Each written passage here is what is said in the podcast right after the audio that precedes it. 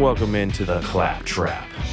Brought to you by Ultrasound Productions. Now also playing on 90.7 WKKL.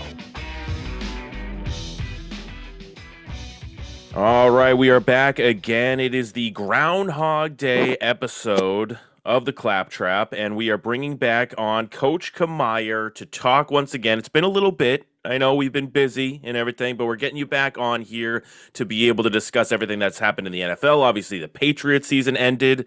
We're going to talk about that. We got a lot to talk about with the Celtics. But first of all, I just want to say hello to you once again and how you how you been. I know you've been busy, but you've been enjoying the sports recently going on. Oh yeah, big time, man. Ha- happy to be back on this platform again, my man. Love it. Um, so yeah, I mean, I, I do want to get to the football stuff. Obviously, Coach Camire, we talk a lot of football stuff with him, but we're also big Celtics fans, and so we need to get into that. And we're going to start off with them first because we've had three games since the last episode. We had the Hawks game on Friday night, you had the Pelicans game on Saturday, and then you just played against the Miami Heat last night. So the Celtics were able to win two out of those three games. Uh, they have now won four out of their last five games. They're getting back into a position where maybe they're going to start to climb up that ladder in the uh, in the Eastern Conference. That right now they're still in the ninth place position in the Eastern Conference, but they're two games over 500, which is nice to see. It'd be nice if they could get a little bit of a win streak here. They still have not had any, anything bigger than a three game win streak on the season. So first off, just to kind of catch up on where you're at with the season, how have you been feeling recently with the team? I know that er- we talked about them earlier in the season. We were kind of hopeful. I was saying that they could possibly be like a, a, number six seed. I think that you were up as high as maybe even like a four or five seed. So I, I know that that's tough right now to think about.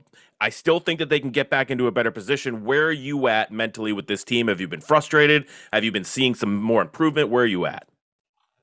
Uh, yeah, man. I think uh, I think all is pointing to uh, more positivity for the Celtics. The defense has been one of the top in the NBA over the past like month. Uh, they obviously they started a little bit slow and like uh, they're they're kind of getting used to uh, Ime's coaching style and you know they were giving up the big leads, kind of looking like last year and everything. They you know it's been something that's kind of like uh, stayed with this team for a long period of time now. Um, to the point where like I, I think I was watching I might have been that Hawks game, I'm not sure, but I, I feel like they were had come all the way back and were down by just a point or they actually end up taking the lead.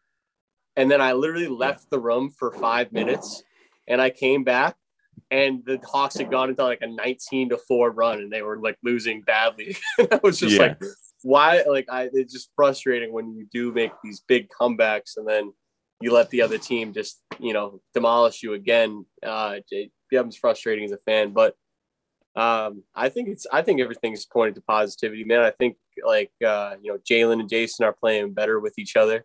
Uh, I think like that was like a huge thing. Like a few weeks ago, they were talking about like oh they can't play together, this and that and everything. I think that's all hogwash.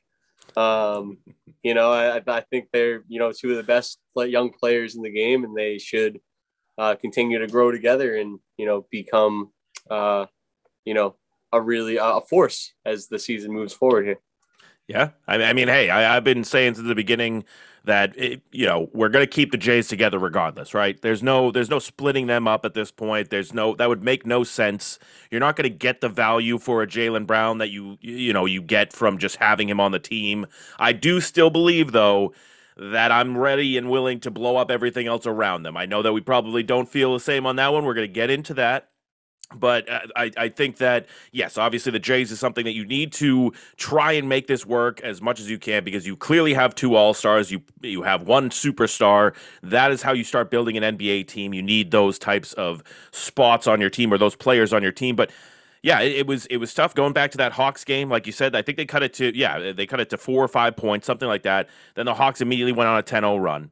I, I think that you know Danilo Gallinari was just uh, not oh. missing a single shot. That guy, uh, all of a sudden, he just kills the Celtics out of nowhere. So uh, he's doing like dribble spin moves and stuff, and just getting to the lane and laying it up. Uh, what are we letting him do that for? But then they yeah, yeah they the last time too. Yeah, they they then they had that nineteen to four run like you were talking about in the middle of the fourth, and that basically just put everything away. Uh, it, it, once again, it felt like the another main problem is anytime we run into a team with a halfway decent big man, we just can't do anything. You had, you had over there John Collins, and um, they have what's his other the the center that they have there. I forget. I'm gonna look it up right now, but it, it was just another. Once again, I've I've complained about this multiple multiple times. Capela. I don't know why I was forgetting about yeah, Capella. Capela.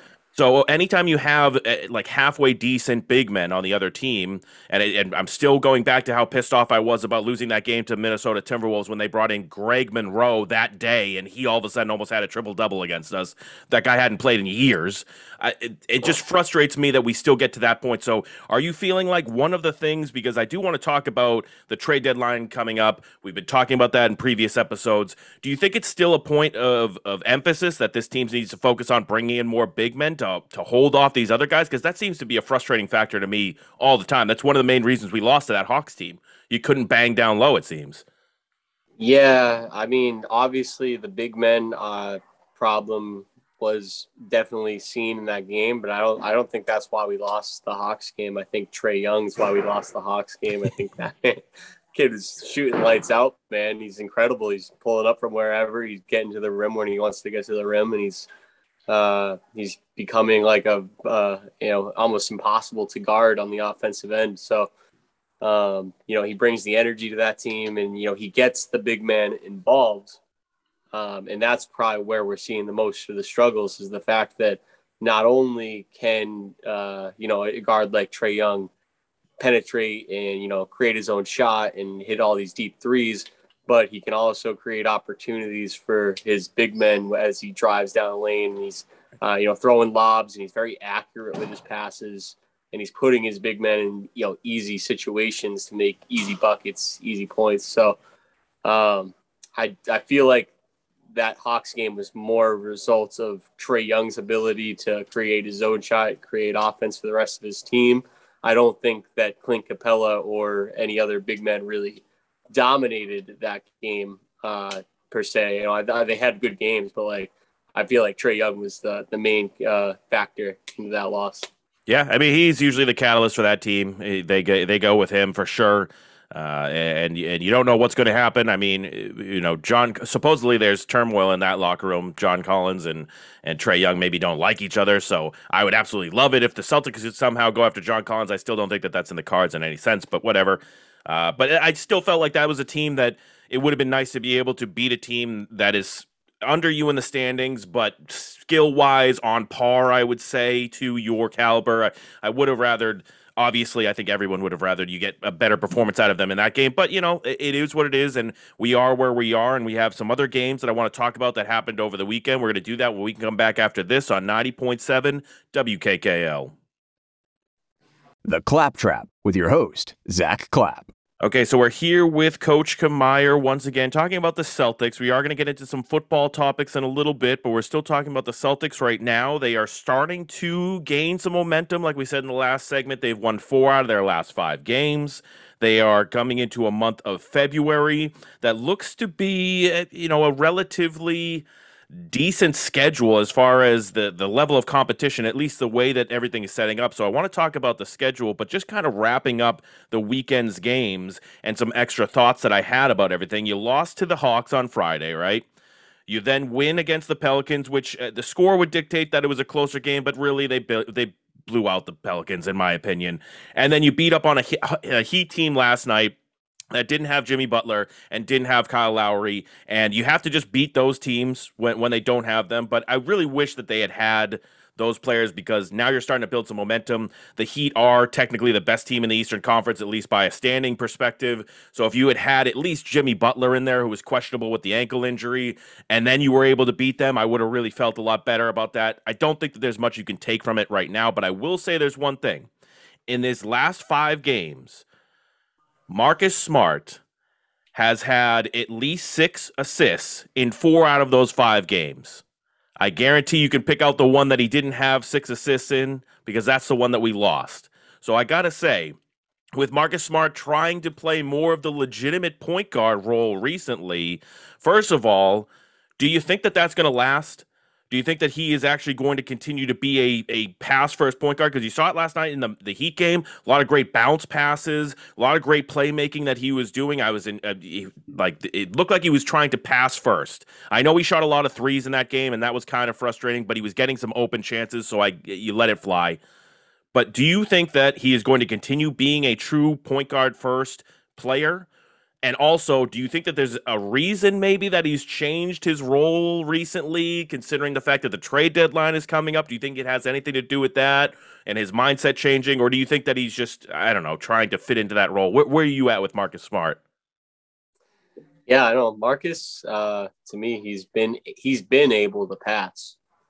Uh, he's he's already he's already he's always had like a really good ability to you know whether it's driving down the down the paint, he's throwing up a lob, or he's like you said with the bounce passes, or you know he's got that in his bag. It's like part of his game that he's he can pass. Um, you know it's been the same thing with Marcus Smart over his career. You know it's just like he gets trigger happy. He gets he wants to you know like he's a streaky shooter. So it's like if he feels like he's gonna make it, he's gonna put it up, he's gonna drain it, you know. Uh, and you know, then he there he goes to his cold streaks of shooting where he's you know not making as much, and that's when people get frustrated with uh, you know the threes and like why is he taking so many threes and this and that. You know, I think it's just it's just all part of his game and everything. And I think obviously him being like what like five or six years in now, uh, I think he's he begins to realize what he needs to do on the offensive end to help um, win games, just like he does on the defensive end. Because no one ever questions the man's defense. No one ever questions, you know, the charges that he takes or the, you know, the lockdown defense or the, you know, the harassing defense that he plays on, you know, superstars in this league. So, um, you know, I think he's got that ability to become more of like an offensive facilitator. Uh, he just uh, needs to really embrace it. Uh, he needs to embrace being an offensive facilitator with the same energy that he gives on the defensive end of the floor. And I think it'll help this team immensely. Oh, yeah. Um, that's not to say I'm not one of the people saying Marcus never shoot a three. I, I like when Marcus shoots because I think he, if there's nothing, if nothing else, when he does, it's just timely. Like I feel like when we're up big, like we're up by like you know 10 points or more i think you let marcus shoot all he wants. Because sure. i feel like in those situations just from what i've seen over the years like in those situations we're up big or like up like you know nine or 10 points whatever and then he's always the dude to hit that three to make it 13 or to make it 16 or make it fit you know what i mean? To really like break that game wide open. Um the ones where i don't think he should shoot are the forced ones because i feel like he's very good at shooting when we're when we're front running. But when we're trying to make these comebacks and we're in a tight game or we're in a game where we're maybe down by like five or 10 points, uh, then when he's shooting these threes, it's it just seems to me that he's he's taking forced shots, shots that he you know shouldn't be taking, and like shots that are much more lower percentage. So, um, if he can, you know, you know, just and I've been saying this for a while with him now is just like find the time and the place when it's right to shoot it and when it's not right to shoot it and when he'd be better off you know driving to the rim and, and facilitating kicking out and passing or lobbing. Um, i feel like you know it's going to help this team grow uh, and take that next step that it needs to take. Yeah i, I mean yeah find, find the right time uh, and I don't know. Uh, with him, yes, it's great when he's hitting his shots, but it really points out all the bad things that get brought up, the arguing in the locker room and all that kind of stuff when he's jacking up the shots at bad times, like you said. And it would be one thing if it's like it's end of the shot clock, it ends up in Marcus Smart's hands and he has to throw up a shot. Everyone's completely fine with that at all times. But when I see a shot, a four shot out of Marcus Smart, five, six, seven seconds into the shot clock, like that's when it starts to frustrate me. And then uh, on top of it, it compounds it by the locker room stuff. Like I said, him acting like he's more of a GM or coach rather than a player sometimes by some of the comments he makes. That's what really pisses he, me off with he that should stuff. Be, he should be doing that, though, in my opinion. I think the Celtics okay. don't have that the Celtics don't have a leader in that locker room. So I mean, if it's going to be Marcus, like year five, year six, I don't, I don't know at this point. But he, he, you know, I mean, at that point, you're a veteran, bro. We get, we gave you a veteran level contract. Like, you have to be the guy in the locker room to when stuff isn't going correctly or if the coach is trying to have you play a certain type of way Mm. and you know you see J, uh, you know Jaylen or Jayson and these guys being more passive and not you know speaking up and being being vocal to these younger guys in the locker room then I think he should take it upon himself and he should be more vocal and talk more and and and you know whether he's considered being whether that's considered being turmoil or not that needs to happen because I feel like uh, that was one of the main problems when Brad was in the locker room is he would get we would we would be hearing like oh like no one's in there disciplining. No one's in there like you know really holding people accountable so uh, hopefully I I want like you know Marcus to really I think that's the role that he fits to being a leader to being someone who's willing to hit the floor to being someone willing to take the charge to what play do the dirty work on defense you know he should be the one that is the vocal leader and the heart behind that team so if he's and and unless Jayson or Jaylen want to step up to the plate and prove that they can do that, then it's got to be Marcus. Well, I mean that's one of the big first problems is it should be Jaylen Brown or Jayson Tatum doing it, and sometimes, Agreed. especially Jayson, doesn't do it. Uh, I think that Jaylen tries to, but and he's very intellectual and all that kind of stuff. But nice. I don't know. It's it's an interesting, but that's one of the problems. Is it, it, like you said, same thing was happening when Brad was here. Now it's similar things are happening when Ime is here. So it might not be the coach. It may just be as much as we love everything that we that Marcus Smart does well. Maybe you just need to change things up, addition by subtraction. It forces Jaylen Brown to be that leader, or it forces Jayson Tatum. Maybe they are taking the back seat because they're like, well, we have the veteran in Marcus Smart right now, so why not let him take control of the room? and maybe that's a bad thing for the team. I don't know. That's uh, that's where I keep coming back to with that. Uh, and it's an unfortunate thing. I want it to all work out, but if we keep going more and more of these years in a row and the similar things keep happening, it's something's got to change. And I do want to talk about what needs to change on this team. We're going to do that when we come back after this on 90.7 WKKL. The Clapp Trap with your host, Zack Clapp. Talking about the Celtics here with Coach Camire once again. We're giving out our feelings on this team that has been playing better recently, but overall for the season, it has been a disappointment. When you're only two games above 500 at this point in the year as a Celtic squad that went into it, we're thinking that you have much more talent than this. It's frustrating. You can't be happy with where they're at right now. Yes, they've been playing better in recent games, but it's frustrating because this team should be better.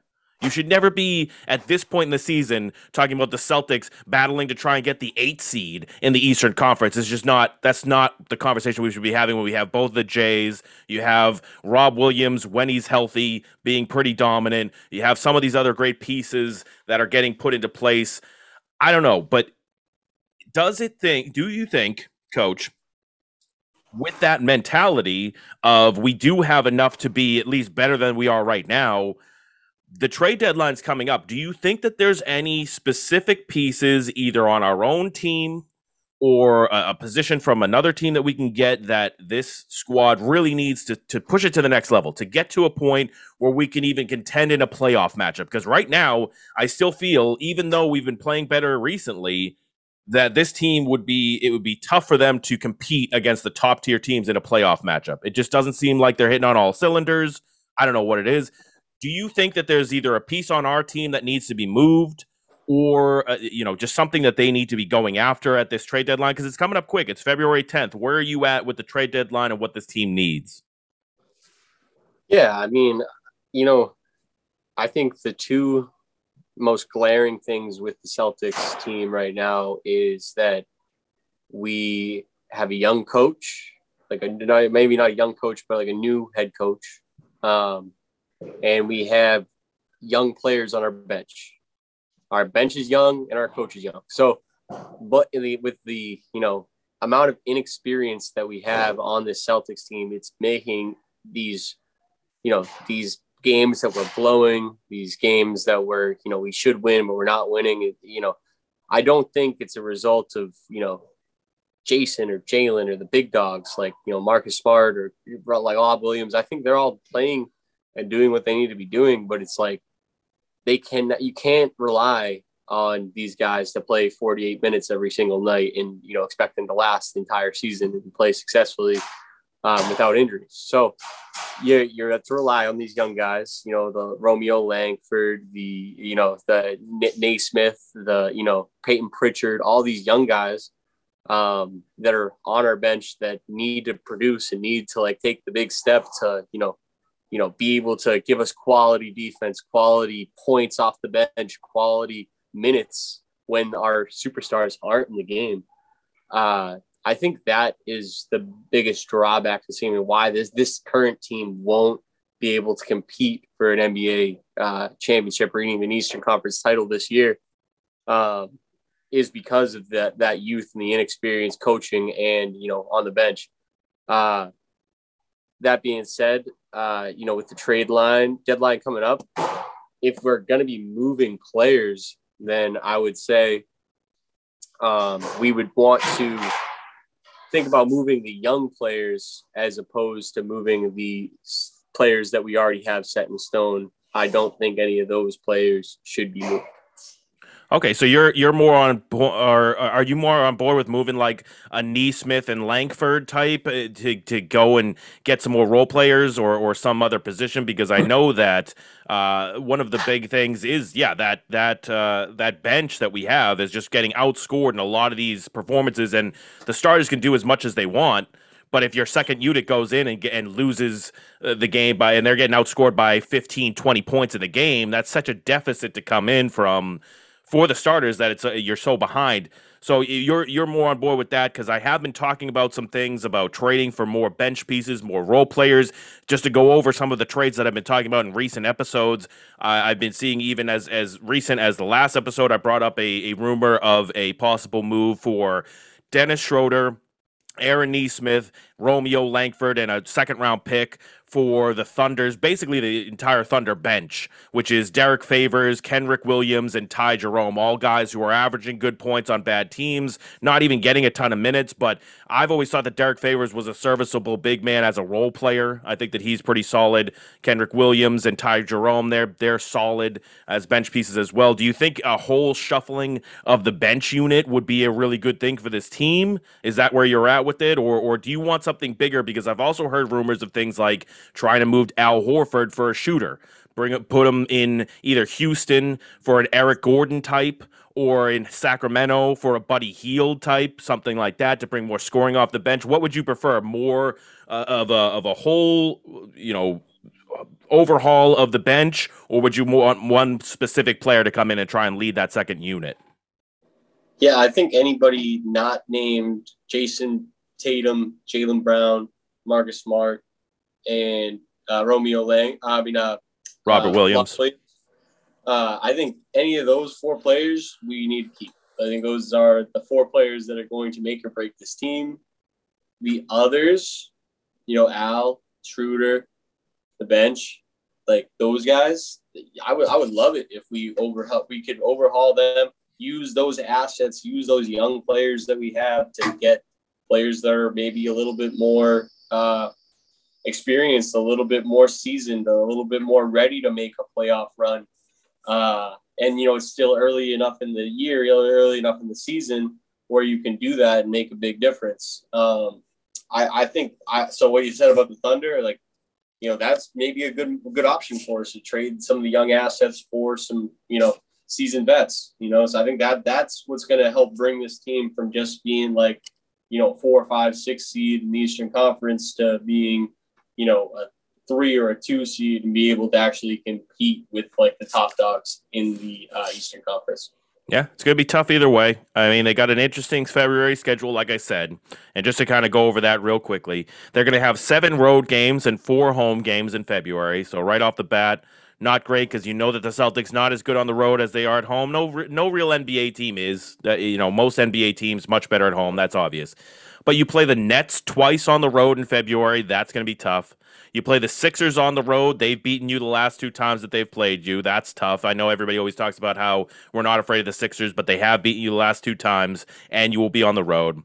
You have some tough home games against the Hornets, who have recently beat you, the Nuggets, and the Hawks, who obviously just beat you. Um, they get to play the bottom three teams in the Eastern Conference five times so that's a good thing. But I would say it's a pretty even schedule in the month of February, unlike January, where I thought we had a decisive advantage in January through that schedule. This one's going to be a little bit uh, up and down here. So, do you feel like they need to put in just like a really good performance here in February to to be considered an actual contender whatsoever? Where where are you at? Um, do, are there any specific wins from those that you think that they need? Like from what I mentioned, like what do they need to do against the Nets? What are the, the Sixers? Those types of teams there. Do you think that they really need to put a beat down this month, or or are they still in an okay position to just battle? Uh, I mean, Celtics. I mean, they're they're nine seed right now. They're not in a position yeah. where they can afford any losses. So I think uh, you know to go on a run this year, this month, where you're playing more road games and you're playing home games. I, I mean, to me, if you are able to win, you know, four out of those seven road games, and then you know win, you know, four maybe maybe win out at home you know what I mean? That's a that's a be a really good month. I think that's to bump you in the standings up maybe to the six seven seed, and then you know from there you can you know you can really push it towards the end of the season depending on what you do in the trade deadline. Yeah, that, that would be. I, I, mean, I think that they once again you need to have a dominant month here. I thought that they needed to have a dominant January, take care of uh, business. They had a, a a good month. They went ten and six, so that was solid. You now need to take air business again in February. You'll start building that momentum. Get above 500 by a good amount of games, and we'll see what we can do. But there's going to be a lot to talk about with the Celtics, and I'm going to bring you back on for them. We now need to start talking about some NFL topics. We need to wrap up the Patriots season. We need to talk about the NFL playoffs and get everything off our chest. So we're going to do that when we come back after this on 90.7 WKKL. The Clapp Trap with your host, Zack Clapp. All right, so we are talking with Coach Camire. We've been talking all about the Celtics, but it's time to talk about the NFL. It's time to get his thoughts. We have to catch up about the Patriots season, the way things ended. Haven't talked to him since that. Also, we've had the NFL playoffs happening. We officially have our Super Bowl matchup, which is going to be the Bengals and the Rams. Crazy enough to think that the Bengals are going to be in it, but we'll get to talk about that as well. I do have to start off with the Patriots, though, and once again, I do want to say happy Groundhog's Day to everyone out there in uh, listening in WKKA land. I appreciate it. And as we know, since it is Groundhog's Day, it will be Tom Brady looking to see if he saw his shadow. And if he does see a shadow, that means five more years of darkness for the NFL. Well, actually, that, that joke doesn't play really anymore because we just got the Schefter bomb as we've been recording for this. And uh, it looks like Tom Brady has officially retired. So we'll start off saying real quickly Coach, how does that make you feel that Tom Brady, the legend, is finally retired uh, from the NFL? How are you feeling? Oh man, he's the best to ever do it in any sport ever. Uh, so you know, it's always sad when you have to watch one of them. Uh, for uh, great, you know, he's great. Uh, like any, like obviously quarterbacks, football, uh, sports in general, he's great. So it's uh, you know, definitely tough to see him you know, hang it up. But uh, you know, I can't say that you know it's not time, right? He's, he's 44 years old. Uh, he should he should be able to enjoy uh, what uh, other things that life has to offer at this point, not be uh, having his life fully consumed with football. This one, I'm sure Gisele is really happy. Oh yeah. Uh, um, so so uh, you know, it's it's sad. I mean, you know, I I think I'm just truly blessed as a Patriots fan to have witnessed what I was able to witness from the time I was six years old to, uh, you know, the time I'm 20 friggin' seven now, and, I, and, he, and, he's still in the league and still performing, uh, having one of the best seasons he's ever had. Uh, you know, I don't think we'll ever see another player in any sport be as dominant as Brady was in the game of football and his quarterback. So, yeah, uh, I'm right out in the sunset now. You would have liked to the Super Bowl win, but uh, still, he's one of the best ever. Should have done it last year. Uh, no, it's. Uh, do you feel though that you're losing a piece of yourself, or is a piece of yourself retiring, your childhood, whatever it is? Are you feeling that way? I feel like I'm finally old. I feel like I feel like now uh, I can be like I can always I can just kind of be like, remember when Tom Brady played? oh boy, like Tom Brady. Like you know, all these young guys mm-hmm. coming in, like he's no Tom. Brady. You know what I mean? I feel like I'm gonna be like my dad, like talking about Joe Montana or something. You know? Oh yeah, well we're going to get into that too because uh, people were comparing Brady to Mahomes, but you know we'll get into that. I do want to just wrap up, though, the Patriots season first before we get into the most recent NFL topics because we haven't been able to get your opinion. Obviously, it ended pretty badly, getting dismantled by that Bills team. Third time we played them in the season. Uh, so I got to ask do you feel because I, I, I answered this question a couple of episodes ago myself do you feel as though the patriots season coach was a failure or a success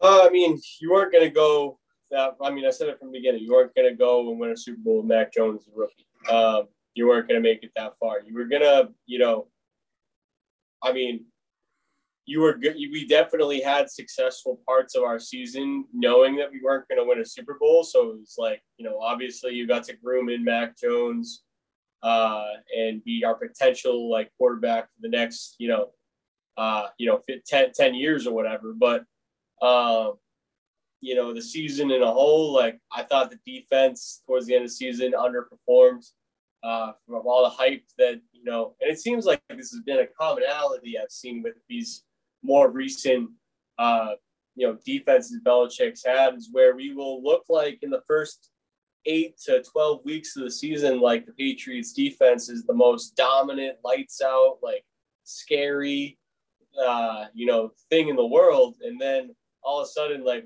as we get into December, uh, the Bills had just demolished us. Like I don't know why anybody thought it was going to be any different. The Bills had just they, we we haven't made the, the the Bills punt in eight quarters. like, yeah, you know what I mean. Like it's just it's it's ridiculous to me that we thought that we were going to get a different outcome for the playoff game. I just think you know whatever it is going on with the defense, it's like we're not able to whether it's teams figuring out what we're doing or it, it's just so we're not playing with the same intensity. We didn't really have any like crazy injuries or anything where we lost anybody. So uh, you know, I, I just thought that, that the whole ending part of the season, the last like, you know, four games really, uh, you know, very disheartening for all, all Pats fans, you know, so, uh, hope, you know, like, like you go back to losing Miami, I was just like, this team's not going anywhere. Like it's like to, to me, that, that's how I felt. I was like, when, when they lost to Miami, I was like, we, we can't even beat a, a, a team that's on the cusp of the playoffs how the heck do we uh, expect to beat the Bills? And even if we had beat the Bills uh, to beat the Chiefs or the Bengals, like you know, what I mean, it would have been a tall order. So, mm. uh, you know, I I wasn't very happy with how it ended. I thought offensively, you know, even in that playoff game, it's like I understand it. You have Mac Jones. You're not going to bring you. You're not going to be able to, uh, you know, bring out the whole playbook and everything and this and that. But it's like you know, at some point you gotta like let the kid play with some fire, man. You gotta like, you know, you're you're down by how much in the first half. Like, what do you have to lose at that point? Let the kid like, you know, throw the ball down the field. And, you know, I think playing so conservative made it easier for a lot of teams to have to defend us. It's just it, it they, they you saw it in the Miami game.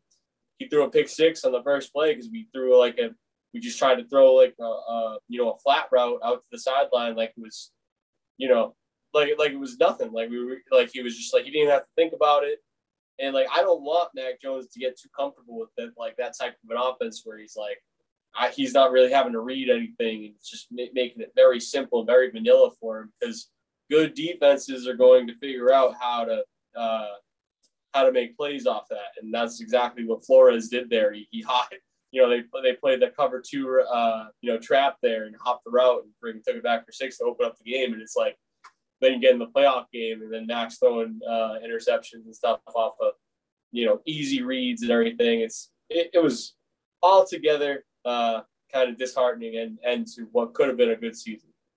I'll make it easy for you. It's a failure. It's it's just a failure. I I, I think yeah. that after that long, uh, you, you, know, you went on a run of seven games in a row of looking like you were a good team. They started getting though kind of like what you were alluding to, almost like the boogeyman vibes of you know this team. Oh, look at this defense! Look at this defense! But we didn't really play anybody.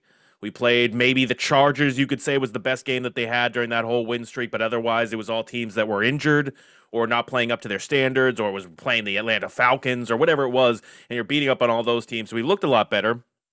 But I think it's a failure because I did think this team was going to maybe get, you know, the, to the 10, 11 win range and get into the playoffs. I think it's a failure because of the way that it ended, though, kind of like what you said.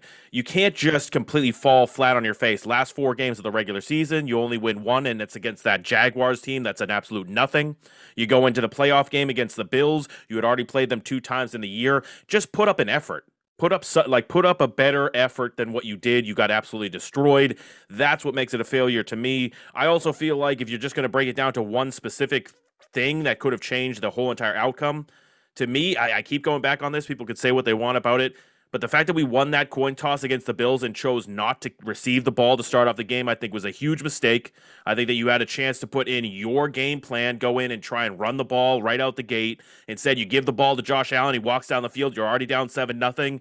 Mac Jones does walk down the field. You throw a pick, and all of a sudden, uh, you know, then they are up 14 to nothing. You're completely out of your game. You're not a team that's built to be able to throw the ball and come back. You're a front running team that needs to be able to run the ball this team's offense was built for Cam Newton, not for Mac Jones. So I don't know. I think that that was a huge mistake, not taking the ball to try and get your style of the offense in, try and control the clock, run the ball in that Bills game. I think that was a huge mistake. I think it was a failure of a season. I'm upset about it and I, I, need to see more going into next year. But I think that a part of that will be bringing in more offensive pieces so Mac Jones can be better and more reliable in those situations. Because in all honesty, they can open up the playbook all they want, but if you're throwing at guys like Jakobi, Meyer, Jakobi Meyers and Kendrick Bourne, as much as we love them as Patriots fans, they're not top tier wide receivers. They're not going to get open for you. They're not going to create separation.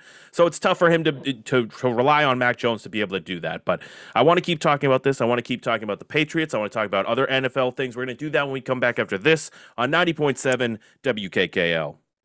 The Clapp Trap with your host, Zack Clapp. We're continuing the conversation about the NFL. We're wrapping up our thoughts about the Patriots season. I know it's been weeks since the Patriots season was over, but we haven't been able to talk with Coach Camire about things. So we were going over everything. I think we just decided uh, or I, I, I, made the decision for Coach Camire. That season was a failure. The way that they ended, it was a failure for the Patriots. It's unfortunate. I'm happy that we got to the playoffs with a rookie quarterback. That's great and all, but I expected more. I expected to at least be in the game in the playoffs. That was my very minimum criteria for a successful season. Instead, you got destroyed. It's got to be a failure. But one of the things that happened in that game and what Coach Camire was talking to is the fact that, and throughout the season, I should say, they held Mac Jones back, or it felt like they held Mac Jones back in certain situations. They didn't go for it on certain fourth downs. They didn't try and, you know, open up the playbook down in the red zone. It was things that fans and, and everyone alike were looking at it like, why are they not allowing Mac Jones to do his thing?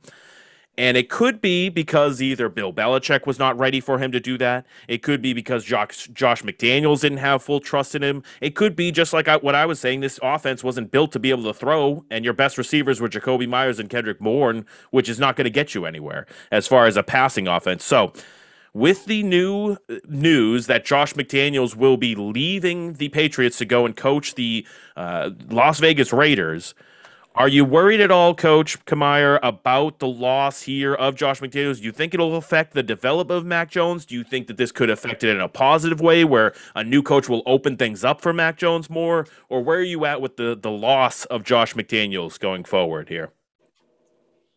I think it's a good breakup, breakup that needed to happen. Um, Josh McDaniels, you look at it from that perspective, your uh, coordinator who's been coordinating well, he's been one of the best coordinators in the league for many years, but it's like at some point, man, you gotta, you know, you gotta take that next step. You gotta like be a head coach and you gotta, you know, you gotta take the next step for yourself, you know, and like, uh, and, you know, not for nothing here in New England, Josh McDaniels, I feel like his play calling uh, almost went stale it got to the point where like you know if i'm watching the television i already know what josh mcdaniels is thinking. And if i know what josh mcdaniels is thinking then i can guarantee the team on the other side knows what josh mcdaniels is thinking. So it's probably not the best look for your rookie quarterback to be going out there uh, and having you know the other team already have an advantage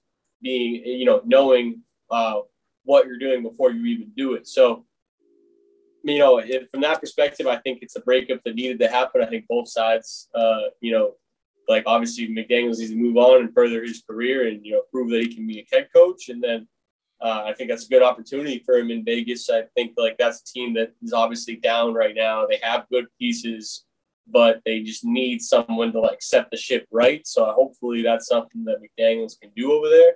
Um, provide like a new uh, you know system for them to develop it. But uh, for Mac Jones and the you know future of the Patriots offense, I think that you know having a new coordinator in here is going to be good for us. It's going to be hopefully something that, that can provide a little bit more spark to the game, to to uh, you know what we've been watching as Patriots fans all these years. Like obviously, when it was Brady, it was different. It's like yes, McDaniel's will call the plays that he wants to see, but you also had a quarterback that had the ability to audible and make adjustments on the fly and you know create whatever type of situation or scenario that he needed to have happen uh, during the course of the game. Now you're now you have you're you know with a rookie quarterback, you don't really have that opportunity because you know when Josh calls a play, Mac says the play, and you're running the play. There's not really much else going on there.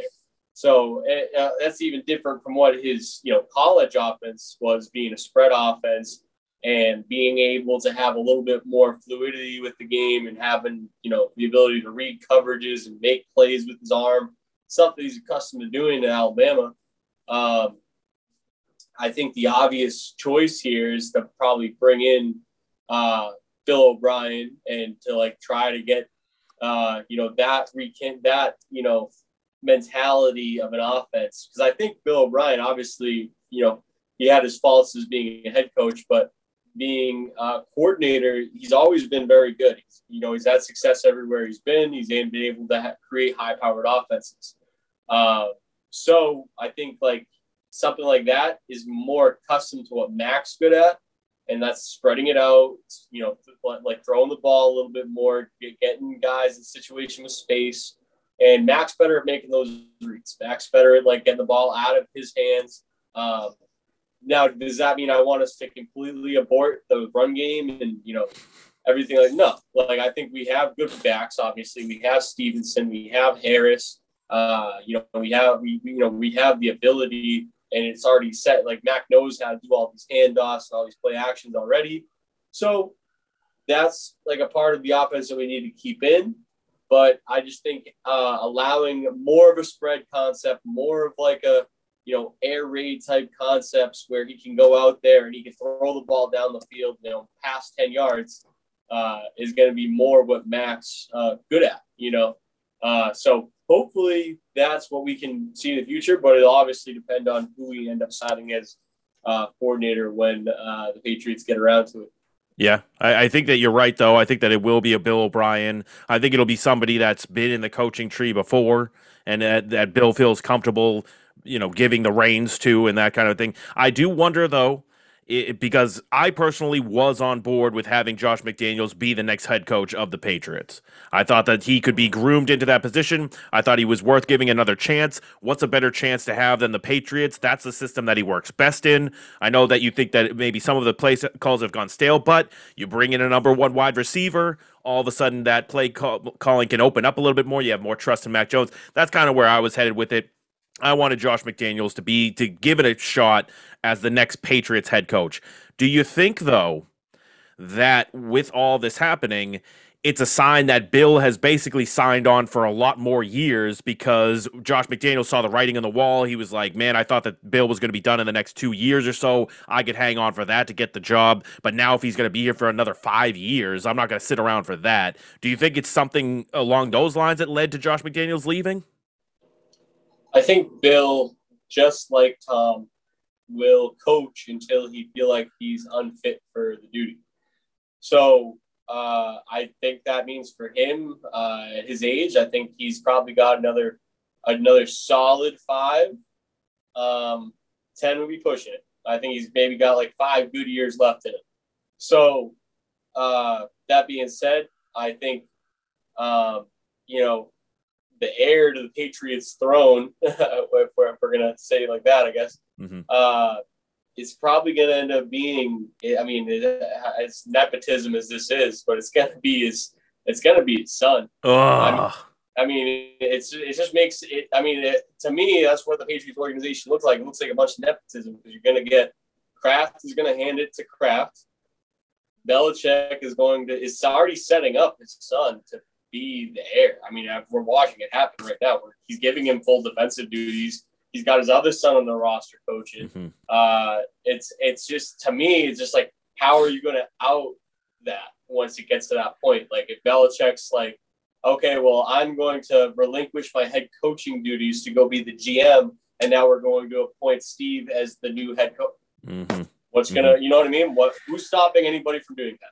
Yeah, no, that's. I, I unfortunately think that you might be onto something there. I really hope that's not the case, but I, I mean, I, I, don't know. I don't know if I would like them handing it over to say a Matt Patricia any more than a Steve Belichick or you, you know what I mean. I I don't necessarily like any of those scenarios. My ideal scenario would be find a way to bring Brian Flores back and let him be the next head coach of this team. That would be the ideal scenario, but I know that that's probably not going to happen.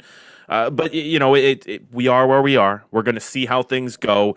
I'm hoping that Bill can last for a lot longer. I do think, though, to your point about they know when they should retire. I still think Brady's got a few more good years in him. I think that he's just pissed off with the whole Bruce Arians situation and the Buccaneers and everything like that. That's why he's retiring. But that's a whole nother scenario and a whole nother topic. I do want to get into some other topics, though.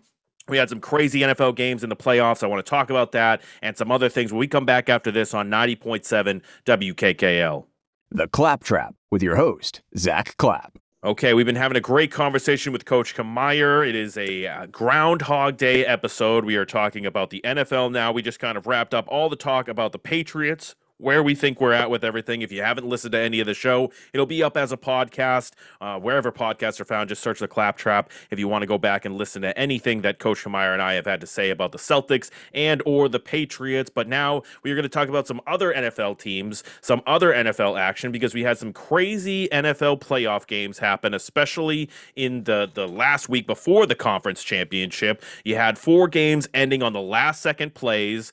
Uh, and that was wild enough as it is. You have the the uh, Chiefs beating the Bills in overtime, and it brought up the whole thing about the overtime rules once again, where the Chiefs were able to get the ball and they were able to roll right down the field, get a touchdown, end the game, and Josh Allen and the Bills didn't even get to touch the ball in overtime. It brought up the whole conversation about should the NFL rules be changed for overtime? It, should it just be in the playoffs? Should it be in the regular season? All of them whatsoever. I found it funny that the the Chiefs obviously were not complaining about the rules anymore because it worked out in their favor. Though a couple of years before that, when it didn't work out in their favor against the Patriots, they were crying more than anyone's ever cried in the history of the NFL, talking about needing to make changes now to this rule and all that kind of stuff. So First, I just want to start off going back to that. Uh, I mean, great games overall, but do you think that the overtime rules are something that they need to look into, that need to be changed right now? It seems to be the co- topic of conversation everywhere, and it just happened again in the conference championship uh, where it, became a thing. Do you feel as though it should be changed? I feel like a lot of people think it should be. Uh, I mean, I don't think it's not fair. I mean, I think both teams going into the going into the playoffs, going into the games, know the deal with the overtime rules. So it's like, I mean, if you look at the Chiefs, like yes, like last like last week when they you know played the Bills, they uh, end up getting the coin. They got the coin toss win. They drove down the field. They ended the game or they scored a touchdown. Like if you don't want that to happen, if you're gonna be mad about Bills, like play defense, lock them down, kick the field goal, and then uh, you know you'll have your chance and opportunity with the ball. Like that's the rules. Like you should you know that. You know, don't cry about it after if you weren't crying about it before. Uh, and then likewise, I mean, you look at this past weekend with uh, you know the Chiefs. They go and they win the toss. They get stopped on defense. They throw a pick. Uh, Bengals come down the field, kick the game-winning field goal, and the game is over. You know what I mean? So it's like, how can you say the rules don't work when we literally just saw both scenarios of how it works. Mm-hmm. Like mm-hmm. that's how like you know you won the first game like the Chiefs going down and it worked out for them. They scored their touchdown. If you score a touchdown in overtime, it's sudden death. You lose. Yeah. Uh, if it and if it's you know what I mean, it's the other way around. You go down there and you you know you want to throw an interception. The other team kicks the field goal. Now you lose. Like it's you know what I mean. That's part of it. Um, personally, uh, like that's why I don't like the teams complaining about it. I don't like you know, can't be a crybaby about it. Rules the rules. Like if you want to make it, you know, if you're gonna say something about it, say something out before the season when rules being a made. Don't say something about it because it didn't work out in your favor. Right. Uh, now, personally, I believe that the NFL should just adopt the college rules, and everyone's happy, and no one will ever like. Who, who's ever complaining about a college overtime? When's the last time you you heard anybody complain about college overtime and saying like, "Oh, not both teams didn't have an equal opportunity"? Oh yeah, no, they don't do that. I think it's just uh, it's you're taking away the football side of it, and I think my my whole stance on it has been the cha- to me personally, and I, I'm maybe a different mindset than a lot of people out there. I know it's the fantasy football world now, and I enjoy it too. But and everybody loves the offense, offense, offense. But I think the champion of the NFL should have to be able to display good offense, good defense, and good special teams. You should be able to do all three facets of the game. You shouldn't just be an overall offensive juggernaut and somehow make it all the way because of, you know, this, that, or the other thing. You have to prove that. So, like you said, if you want to stop them, if you want to have a chance to get the ball in overtime, then stop them. The Bills, I believe, in a lot of statistics, were ranked as the number one defense overall by the end of the regular season you have to be able to go in and stop them. If you can't, you lose. Also, you had chances earlier in the game to stop them as well. Before it got into overtime, you got into overtime. It is how it is. Now, as far as what I would want the change to be, I think that the college rule is it's cool for college, but it seems a little gimmicky to me. So in the NFL, and I would not want this in the regular season, but in the in in the overtimes of the playoffs, I would say you just play another quarter of football. You just keep going and playing the same game in the in the uh, in the playoffs because I understand that in the regular season that would be too crazy, and all of a sudden you have more injuries, you have all these things here. But I want to be able to see both offense and defense. I don't want to just see somebody in the red zone immediately and it's all offense and it's how many times can your offenses match each other. I personally love defense. So I want to be able to see all of the game, and I think that's how it should be decided. I know that might not be the way that you think about it, but I, yeah. I think that you should have both opportunities. I know, I, I, but I think personally that proves your defense more and your special teams more is being in the red zone scenarios. It's like, it's like obvious if you're backed up and your defense has to make a play to make a stop, like in college. That I think though that's way harder to do. Like that proves you're a better team than the other team. Your defense can hold them in the red zone, or vice versa. How how good is your kicker? Can your kicker consistently and, and if you are getting stopped and your kicker can make the field goals or not, like that's going to determine whether you win or lose. So like I I, I don't know. I, I think the 25 yard line and in for overtime. I don't think like the 10 yard not and in or anything. I think 25 and in.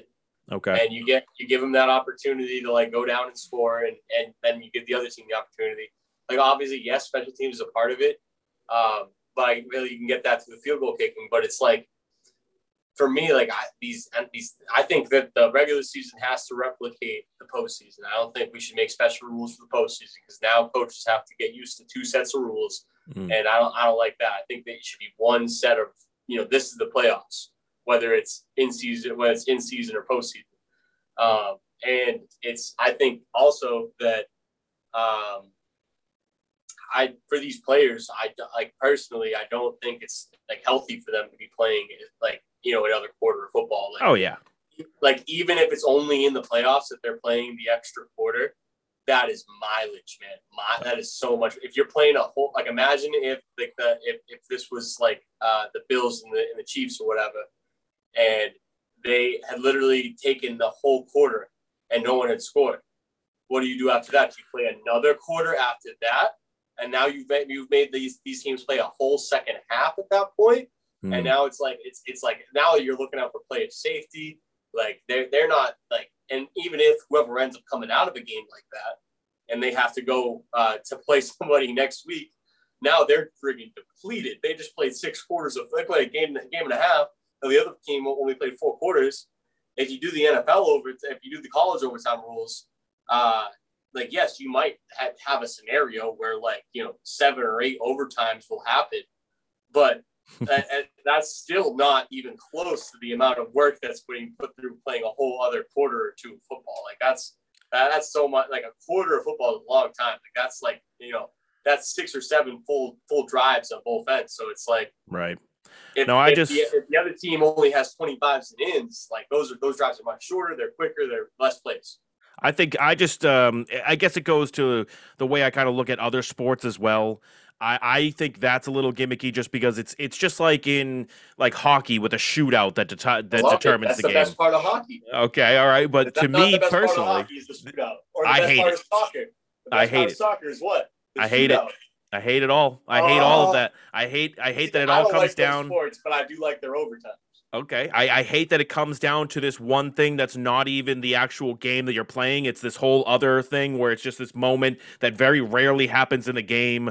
For those sports specifically, for hockey and for I'm not talking about football right now. Hockey and soccer, rarely do you get that that one on uh, oh the, the the breakaway opportunity whatever it very rarely happens that shouldn't be deciding an entire game so for for the college or the the pro thing if you're talking about giving him a chance inside the red zone constantly, that just seems like a shootout scenario to me.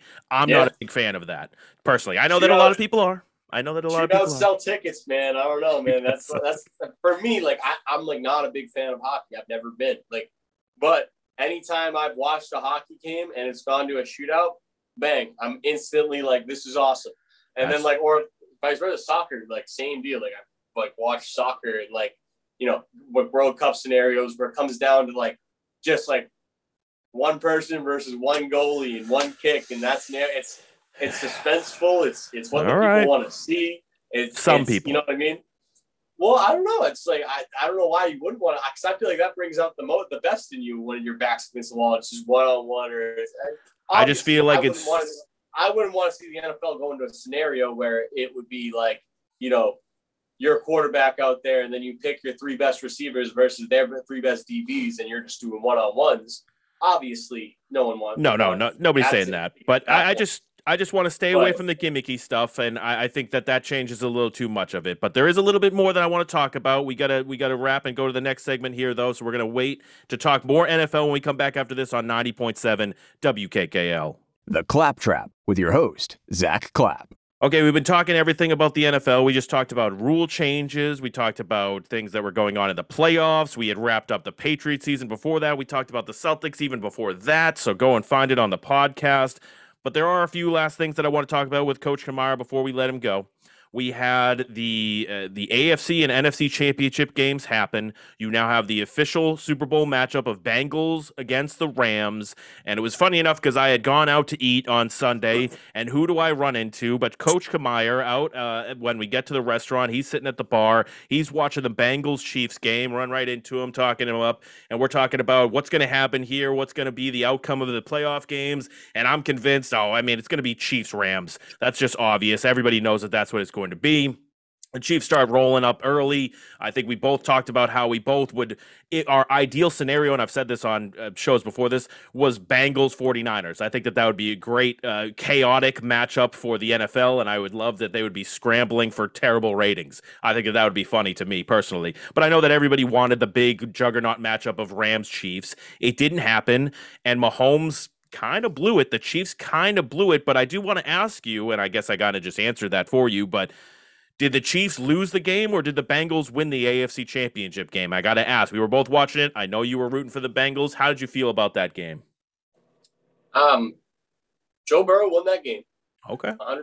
He, he put the team on his back and he came back from a 21 to 3 deficit and did everything. Now, the Chiefs lost the game. Yeah, 100%. They blew it. Uh, they, Yeah. they- you're down in the red zone. I mean, how many times would Bill Belichick let his team, five seconds left in the half, you're at the three yard line, you have points right there. You kick the field goal and you walk away. I You're- mean, you're, you're, not chasing points at that point. You're, you have a lead. Have some cojones, Bruce Air. I mean, not not Bruce Arians, uh, Andy Reid, and be able to tell your quarterback, no, you're not going back out there to pass the ball behind the line of scrimmage. It- It's just Yes. not- so whatever. But continue. Yeah, that's uh, ridiculous. Yeah, that's like that, that, that, that, when that happened, I was like, that's a momentum shift. And like, Mhm. yes, they were still down 21 to 10 at that point, And like, it still looked like the Chiefs were rolling right down the field whenever they wanted and all Mhm. this and that. But I was like, momentum in football is like no other sport. It's like, if, obviously you see in basketball sometimes and baseball every once in a while, whatever. But momentum in football, like you can like, you almost like smell it off the TV screen. Like, I'm like, okay, well, the Bengals just took their last possession, scored a touchdown, and then they made a huge goal line stop. Mhm. And then I said, coming out of halftime, I was like, watch. If the if the Bengals can stop them on this drive right here and force them to a three and out, the Bengals are going to win this game. And then they they just like clockwork, Mahomes goes out there. I don't know if that was one he threw the pick on or or he just went three and out on that. I drive. think he just but- went three and out out of the. I think. You- you gave the you gave the Bengals the ball back. They were able to put together a drive. They were able to put more points up. And now, just like now, just before you know it, it's twenty-one to seventeen. It's a game Mhm. again. It's you know, it's it's it's like uh, you know, to me, it was like it was just a stupid move by the Chiefs to not kick that field goal at the end of the half because instead of instead of like you know put like you know choking on the you know like kind of like making sure that there's no way this team can come back you give them, you breathe life in their lungs, man. You gave, you gave them an opportunity to come back. Yeah. That being said, I think truly, if this was Bengals versus Bills in Buffalo, the Bills are in the Super Bowl right now. Ooh. All right. You don't think that they would have blown that type of a, a situation there? No, I think they're a much better coach team. I don't think they would have. Uh, I don't think that they would. I don't think they would. As much as Sean McDermott gets for and everything, I do think he is uh, a, a pretty good NFL coach. I think he he does take he does talk a little too much and he puts himself in these bad scenarios. A lot And you could, times. when his face gets blush oh, red, yeah. and you can tell Oh, that yeah. he's completely off his game. He, had, he has Oh, some yeah. of those moments. Ugh. Oh, big time. So I mean, like, I I just don't think that the Bills would have lost that game in Buffalo like the Chiefs blew that game in Kansas City. Man, it's just I I don't think that the Bengals are the best team in the AFC. Do you? No, no, no. I, I mean, the Chiefs definitely blew that game as far as I'm concerned. I, hindsight is very easy to say, but uh, I mean, they lost it at that halftime, uh, at, at, at the end of the first half. When you don't at least get a field goal there in that scenario to put it up by two touchdowns to 24 to 10, and then you also would have had the ball coming out into the second half. So you go into halftime with the mentality of, all right, we just scored again. We're up now 14 points. You're coming out a lot uh, better instead of we just got stopped. We're only up 21 to 10, 11 points. We're going to get the ball back, but the momentum's down, like you said. You could smell it. You could smell that it was coming. So. I mean, I still think that there was moments later in the game where they obviously had chances. Mahomes still had some balls in him to be able to get that tying field goal at the very end of the game. There, he was able to, you know, uh, bring it back and send it to send it over. But uh, but that's still huge for them. Uh, and then they do get the ball in overtime. You think that that's going to be the the it's all right. It's over. He gets it. He got the coin flip. All that kind of stuff. Everybody's been talking about it. But then he throws the pick because you have to play defense at overtime as well if you want to actually win. So I don't know. I thought it was great. I, I thought it was awesome to see them blow it. Uh, I, I, you know me, I'm a big Tyreek Hill hater, so I'm, I'm happy whenever he's not involved in anything going forward. So happy there. But now let's move it to the Super Bowl because the Rams were able to take care of business against the 49ers. Uh, They actually did a nice little comeback as well in their game, and McVay was able to get over the hump of beating Kyle Shanahan, all that stuff. And Kyle Shanahan once again blows another big lead in a playoff game. Is that first of all that guy? I don't think that he can handle playing in the playoffs. I don't think that he can coach in the playoffs. He blows so many big leads, but we're going into this Super Bowl now. It's Bengals or Rams. I think I already know your answer to this question, but who would you rather see win this Super Bowl, the Bengals or the Rams? Uh, well, I mean, I mean, I think Stafford deserves it more. I think he, uh, you know, he's gone through a whole career being in Detroit. Mhm. It was funny. I was like listening. I saw like some meme online, and they were like, "Wow, it's like Stafford's in the Super Bowl, and Eminem's like part of the halftime show. This is Detroit. as close as Detroit's ever going to get to a Super Bowl." Uh, but uh, you know, I, I would I would say the man has gone through a lot in his career. He's proven that he can win. He's proven he's tough. He's proven he's like a you know a, a, top tier NFL quarterback year in and year out.